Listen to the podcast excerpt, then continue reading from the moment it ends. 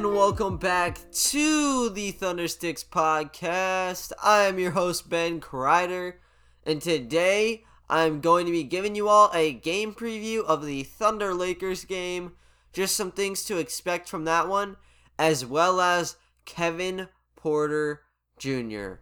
So let's get right into it.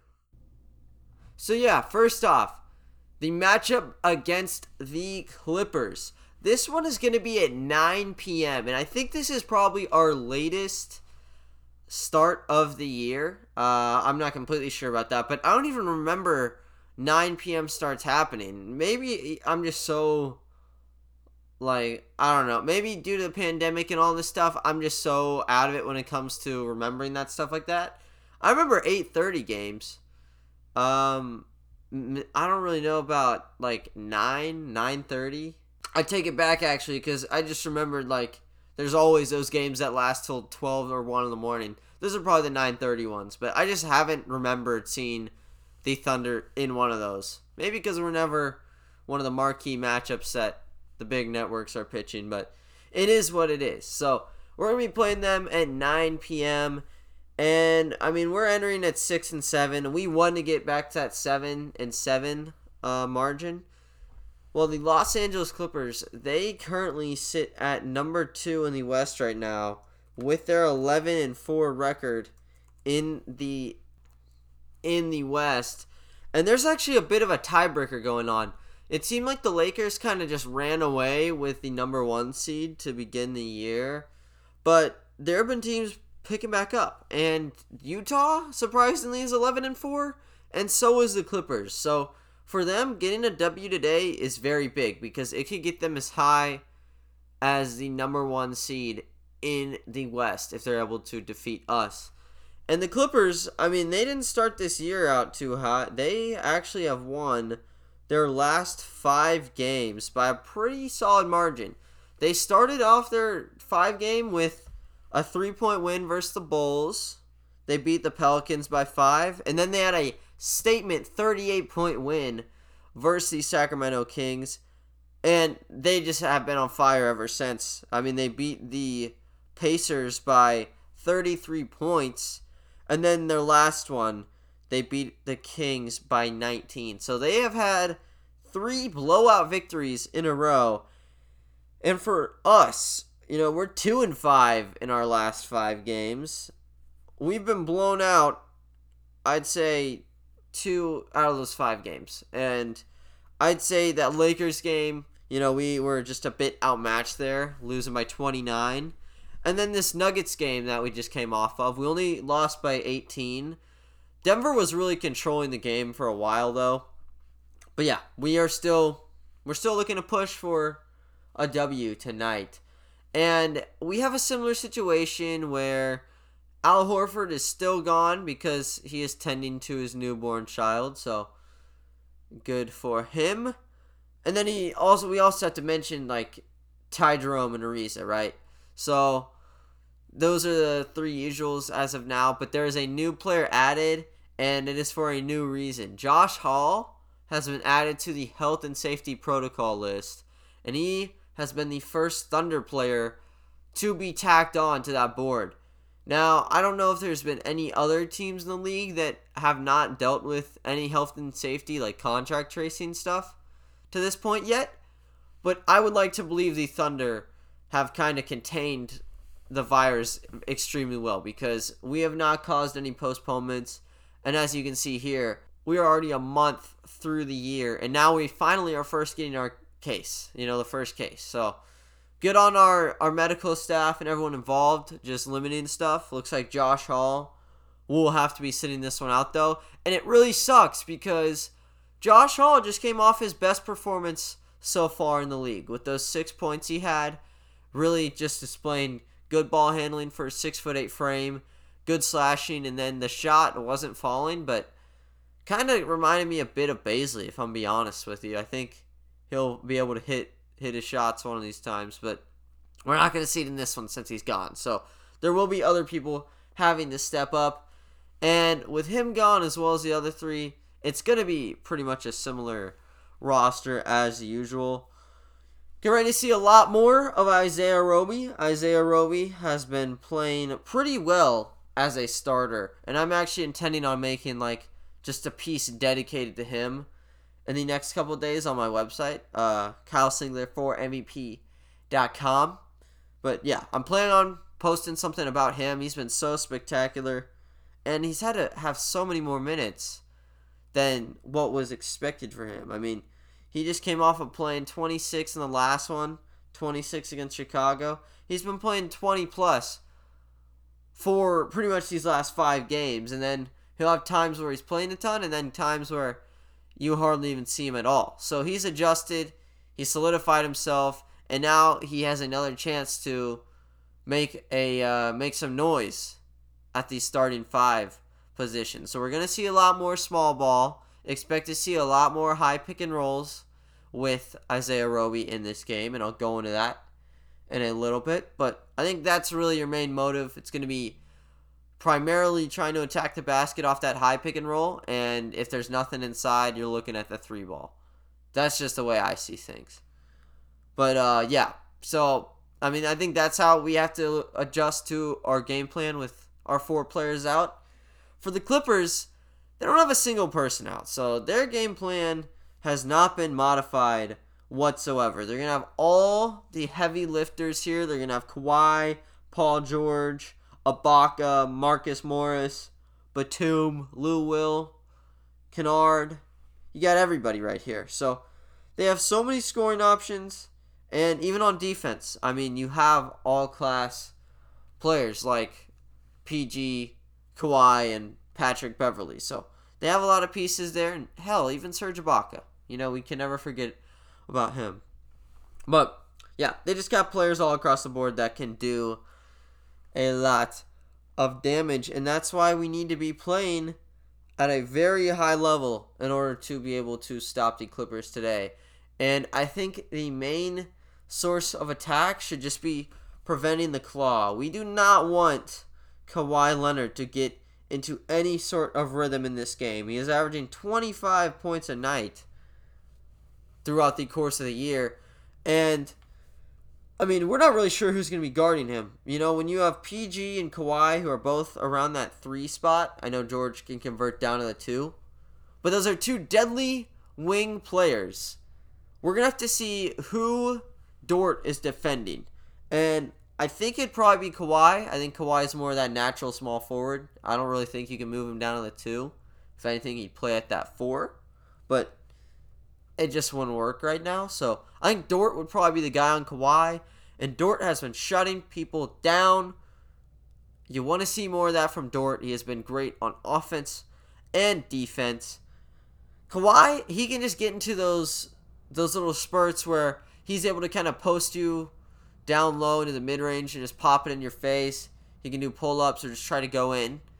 Dort needs to go back to the Game 7 version where he's like clamping up on Harden, not giving anything to him. He needs to be playing that kind of defense on Kawhi Leonard because he has had multiple games this year where no one has had an answer to his play and he has corralled them to like 30 plus points in their games. And their last game, for instance, he dropped 32, to give you an example. And there were games even past that where he was dropping 30. He's had two 30 performance games. Actually, correction. He's had three so far this year. And all the other ones have pretty much been 20 plus points. There's been a couple, you know, times where he hasn't cracked that 20 point mark. But every single game of the year, he has been over the 15 point mark. And in the month of January, get a load of this. He's shooting 49% from the three ball. That cannot be happening. We do not want to see Kawhi Leonard turn into what Zach LaVine was for the Bulls on, you know, whenever that was, a couple games ago. Because when LaVine got hot, they didn't really have that second superstar. The Clippers do in Paul George. So you need to stop him from three. And if he's trying to go right into the body of Dort, look, I think Dort probably has the best body control in the NBA when it comes to contesting and then getting his arms away or just getting himself away before someone can call a whistle. I, I want to see Dort trying to force him down low because I think if he's able to get a pop popping from three, that's when things may get cooking. But on that same token, if he's going down low and you have, you know, their bigs down low, like Ibaka as well, could that lead to a lot of points in the paint? Probably. So you, uh, it's really like an option thing where I, I don't know. You could go for the gamble on the threes, but also the way Dort's been doing, you should probably trust him if Kawhi is trying to drive inside. That's just my thought, uh, train of thought there. But you also have Paul George, and don't be sleeping on Paul George. I know us being OKC fans, I, I didn't really go with the playoff P thing, but you know, he, he definitely did not play that well when it mattered for us. So he kind of has this little reputation around here where it's not that good, but he is a great player. He's averaging 24.6 rebounds and near 6 assists thus far in the season, and at times he's looked better than Kawhi Leonard has. So he has the same scoring threat as Kawhi, and George Hill will be the dude guarding PG if all this stuff stacks out. So I think the riskier uh, prediction would say would be saying Kawhi would outscore PG because if PG has that you know like six inch height advantage on George Hill, he should be able to get things going because he's been a small forward for most of his career, dropping back down to shooting guard, playing against an undersized guy like Hill. He, he should be able to get get the ball rolling. And every single game in the month of January for him, just like Kawhi, has been spectacular. He's only had one game where he hasn't cracked 20 points this month. And that was last game when he dropped 19 points on 8 of 14 shooting. So it wasn't even that bad. He's been also the other guy boosting them up. And look, he has also been shooting very high from 3. It's actually higher than Kawhi has been shooting this month. He's shooting 52% from downtown on near 8 attempts a game. So the 3 will need to be prevented from both of those guys. You can't let either of them get a shot from deep. You need to get them in and just not let them stretch out the perimeter. You want other guys on their roster, like the Batums of the world, the Ibakas of the world, trying to be creating the shots. And hell, you don't like it because Lou Will always kills us, but even Lou Will or Luke Kennard off the bench, you want them to be the guys who have the big stat lines. We don't want the usual stars to be getting all the buckets for them. So shutting those guys down should be a very high priority. But you also need to remember that we are rolling out a lineup, an ultra small ball lineup, where Roby is going to be the big. And Serge Ibaka is their center right now. And they also have Ivica Zubac, who you do not want to be sleeping on. Zubac is a great center. He's coming off the bench for them, but he could probably be starting for us right now. But yeah. Anyways, with Ibaka, he's going to be going down low. He's going to be active on defense. We've seen him for years. We know exactly how Ibaka likes to play. And he has stretched his range out to the mid range the three ball has not been there this season for him. In his last 10, he's only shooting 26% from deep, but you don't want to sleep on him. So I think if he wants to shoot from three, let him. If he gets hot, you need to help out. The mid range, he's always seemed consistent to me. And inside driving in on a guy like Roby, I think he will be able to get shots. However, he doesn't have the same weight advantage as the typical center. He's more of that four converted into a five. But unlike Roby, where he's like almost an under five four, I mean Ibaka is six foot ten. So six foot ten for a center is not that bad. It's just he's only 235. Roby's 6'8, 230. So the weight is pretty much evened up. So I think it'll be a lot more of a dogfight than people may make it out to be inside. And I think Roby will have more success on the defensive things in this game. Uh, I'm saying that even though he had a career high in steals last game, but I do think Roby will have a step up in terms of making sure Ibaka doesn't go off for like 30, 30 points. I think Jokic had like 27 or 28 in our last game. So, yeah. Roby needs to be shut down on Ibaka. If we can get him shut down, should help. You also need to keep in mind Zubac, though. So points in the paint will be an emphasis, and that three ball, particularly from PG and Kawhi. If we get those shots from other players, it's a okay with me. If they're falling, they're falling. But I just don't want it from their main stars, and then we don't want them going in. So for us, I think we just need to stick to trying to work in that high ball screen. I think Roby is very, very great at it. I know Ibaka is a lot more mobile than people would like to make it out to be, but you still need to be trying it out. And early on, one thing that I have seen is we have just reverted to attacking the basket over and over again instead of going for threes. And the way we built up our early leads in the early parts of the year, we're just going for three ball after three ball and trying to get hot. And these are off of guys like George Hill, Dort, and Bazley. That's not how it's worked so far. And Dort has gotten incorporated, but it's not in the early parts. It's like the third quarter where he'll get hot from three. George Hill's not shooting as much, and Bazley has been shooting in the early parts, but just not at a high percent. So I want them to kind of go out the gates and try to shoot the three ball a ton. But if that does not work, that's when you go back to the high ball screen and try to get things going. Because SGA did not have his typical 20 plus performance in the last game. I think he had like 14. And that's because the paint was shut down. If the three's there and he has the lane, I'm taking him over Beverley and Zubac or Ibaka, whoever you want to throw there. I'll, I'll take him, and then I'll take Roby driving to the basket over those guys. Even though we all know Ibaka can reject some shots. So it starts with SGA and Roby, and then you also need to look at Dort again, who has been, without a doubt, our best player this past week. Uh, he has had so much praise just around every NBA circle. I'm a little bit mad because I drafted Dort in my fantasy league. It was like a points league. And I cut him like immediately because the thought was that he'd be inconsistent when it came to racking up points. And on defense, he does stuff that doesn't get accounted for on the sheet. So a steal or a block, he doesn't have those as often as you'd think. Shot contests, if those gave you a point, oh, he'd be the best player in the league without a doubt. But since it didn't work like that, I ended up releasing him for like Keldon Johnson or something, right? And I was gonna pick him up a couple days ago. I was gonna drop Kevin Love, who I'd been holding on to for whatever reason, get back Dort, but someone snagged him, and Dort is on the high streak of his life right now. And actually, I don't even want to say that because I do think he's going to maintain everything.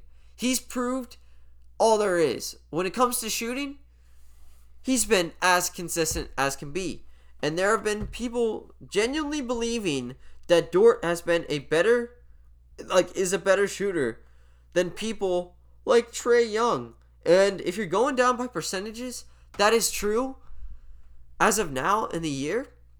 Um, but yeah, I, will I'll give you this. He's a definite, real shooting threat from deep and teams have not played him like it. Once teams start adapting to his style, we'll see what happens here. Normally, he does have a lot of space to get his shots off, and with the gap shut down, I don't know if it always be there for him, but you know, you need to trust Dort. He's going to be probably one of our biggest players on offense because he will need to get the three ball going for us since these past three or so games he's actually led us in threes made but also on defense because he does have the biggest matchup with Kawhi Leonard facing up on him. So Dort will need to be there on both ends. And, you know, you want to see some good performances from Bazley. He did have a bit of a bounce back game from his rough patch he had. I think he scored double digits in the game against Denver. Started slow, started picking things back up. He's going to be up against a slow, very slow Nicholas Batum who has played the two, three, and the four for the Clippers. He's just kind of the uh, the glue guy, maybe what we'd call our Kenrich Williams or Roby. Just plug him in whenever you want, and he'll produce for you. That's Batum. But Batum's 32. He's not fast enough to catch up on Bazley. I think Bazley will have a path to the lane anytime he wants. It just what matters is if he's looking to pass while he's driving or if he's looking to shoot because he was looking to initiate contact and jack up shots in his last streak when he had open players, and that's fine because it's all about the learning process. But you know, if he's able to make the correct reads and get open players the uh, correct shots, we could be onto something from downtown. And that probably would be our way to this game, if not for like turnovers or something of that essence. So really, we just need the production from our main core of guys, and then also with Roby. I mean, he's had those performances where he's getting double doubles. Should be another one of those games, I would hope. Uh, he led the team with offensive rebounds. Think he had six of our team's nine last game. So if he's able to be rebounding at such a high rate, I think we should be able to get a lot more second chance points. I know we got absolutely schooled against the Nuggets in our last one, but maybe we can maybe bounce back when it comes to crashing the glass and putting shots up. And I think one of the main reasons we allowed Denver to get so many freebies really off of those second chances is because we quit going hard on the glass maybe like midway through the first quarter. You know, in the beginning of things, all five of our guys were charging at the defensive rebounds. And then, you know, we, we went back to like two guys trying to run up and three guys trying to go for it. That just didn't work against the Nuggets, and the ball either bounced right to them or they had a big to collect it. They have height here. You know, even though Ibaka's not the Joker, and they have Ivica Zubac still, and they still have people behind him who are pretty solid. I don't know if they're gonna have to dig too far down the line, but I think even Marcus Morris is a solid enough rebounder for them. Forgot to mention they actually have Patrick Patterson, so hopefully we can get to a point. Well, no, not hopefully. Well, maybe.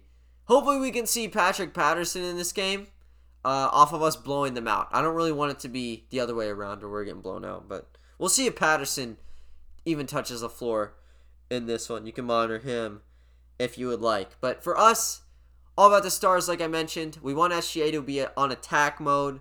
If the shots inside is not there, we need to go to the three ball and then attack hard on the glass, shut down our primary guys, and hey, I think uh, even we could be looking at some more bench production from players such as Hamidou Diallo. Because if he's matched up on Luke Kennard for the majority of this game, I don't know how long uh, there's going to be one of George or Leonard on the floor.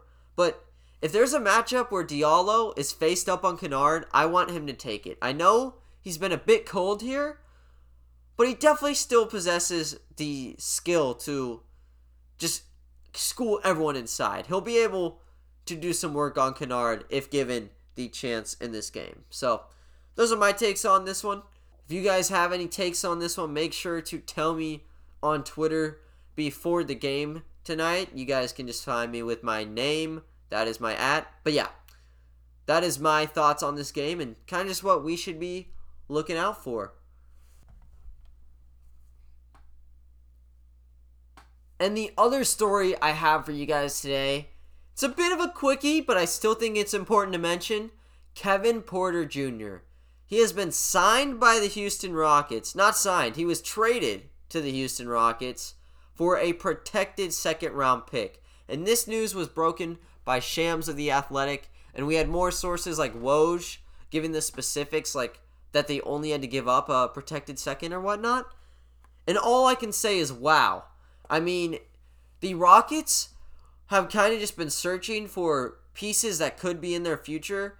And Kevin Porter Jr., if he does get his act together, can be that kind of guy. He's a special talent who, without the issues, would have never been picked 30th. He was a lottery guy when it came to skill and just the attitude that kind of pushed him back and, you know, put him in a spot where he was giving up for really nothing. The Rockets want to take on that risk. It's a high risk, high reward scenario for them. However, if it pays off, it pays off big time. he does have potential to be a star in this league. He's athletic, he can shoot, he has the mid-range pull-up, he can even dribble, you know? And on defense, he's he's actually good at getting blocks here and there. So he does have the skill really everywhere that you would like it. And the fact he's only 20 years old means he could really grow a lot more if you know he's able to kind of gel with this team because let's be real, this is probably his last chance. If the Rockets cannot have him in the ro- locker room, I don't know who's going to pick him up. Um, but for them, this is a home run. You know, they're giving out a lot of their future to us with our dra- with those draft picks. They want to be able to have a guy for their future right now they can build off of. And this is probably their biggest piece so far. They have Christian Wood, who's 25, but they don't have any, like, really young kids who can ball out for them. The only one I can think of is, like, Kenyon Martin Jr., but he was their second round pick. Porter Jr. has shown he can score 10 points a night with the Cavs last year, and he had months where he was dropping like 20 every other day.